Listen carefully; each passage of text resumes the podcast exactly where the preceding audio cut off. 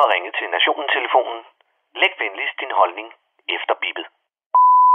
Ja, det er Palle fra Kalmborg. Pæs mig da lige i mundhulen for en lorteuge, det var i sidste uge, og i denne uge også.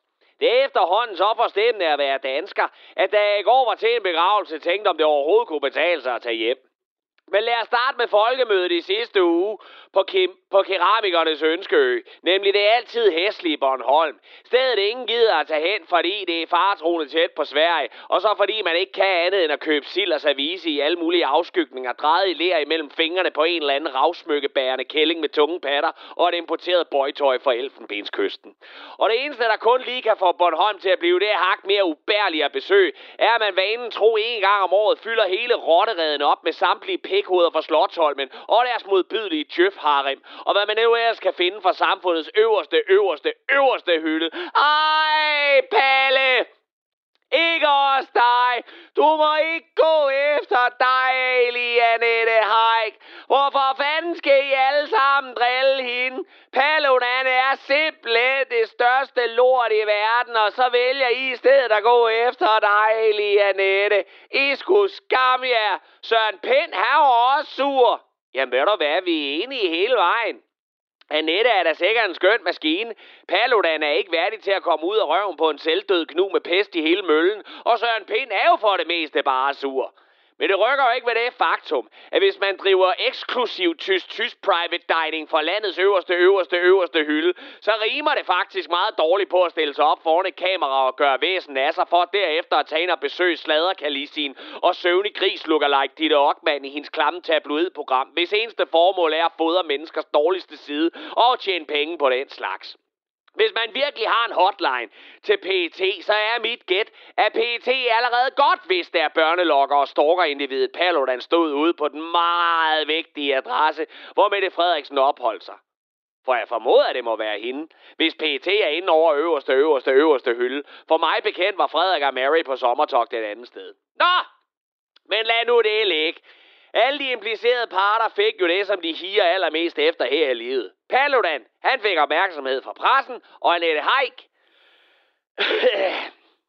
hun fik opmærksomhed fra pressen. Win-win, tillykke med det, og lad så ellers at leve med, at folk fra tid til anden siger noget, du ikke bryder dig om i et demokratisk land på en festival, der hylder selv samme demokrati og ytringsfrihed. Jeg drømmer jo også om at pløje igennem en demonstration med folk fra Extinction Rebellion i en varevogn fyldt med beriget uran.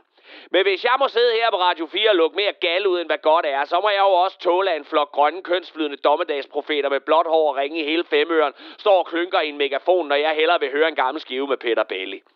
Så næste gang, du føler dig hævet over lån, Annette, og hvad end der sker, så bliv væk fra vores kvarter. Det er ikke topmoderne, men vi behøver ikke mere, og det gælder i øvrigt også dig, Paludan, dit klamme lille kældermenneske. Nå, nok om de idioter. Skal vi ikke lige have en update på hele Mink-SMS-skandalen? Her er historien so far. Jeg har slettet sms'erne. Man kan ikke genskabe sms'erne. Man kan måske genskabe sms'erne. Man kan faktisk godt genskabe sms'erne. Vi vil have genskabt sms'erne. Nå, man kan ikke genskabe sms'erne. Øv. Kan I huske de der sms'er? Nå ja, hvad med dem? Nu kan vi genskabe sms'erne. Skal vi genskabe sms'erne? Ja! Yeah! Jeg synes, vi skal have aktiv dødshjælp i Danmark. Hvad fanden snakker du om? Hvad var det med sms'erne? Nå ja, skal vi genskabe sms'erne? Ja! Yeah!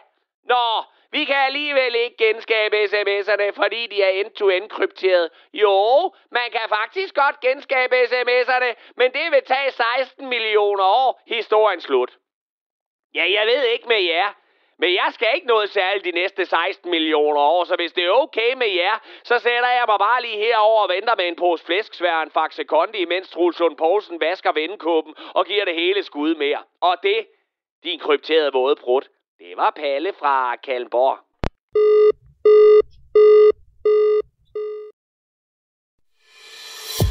Du har lyttet til en podcast fra Radio 4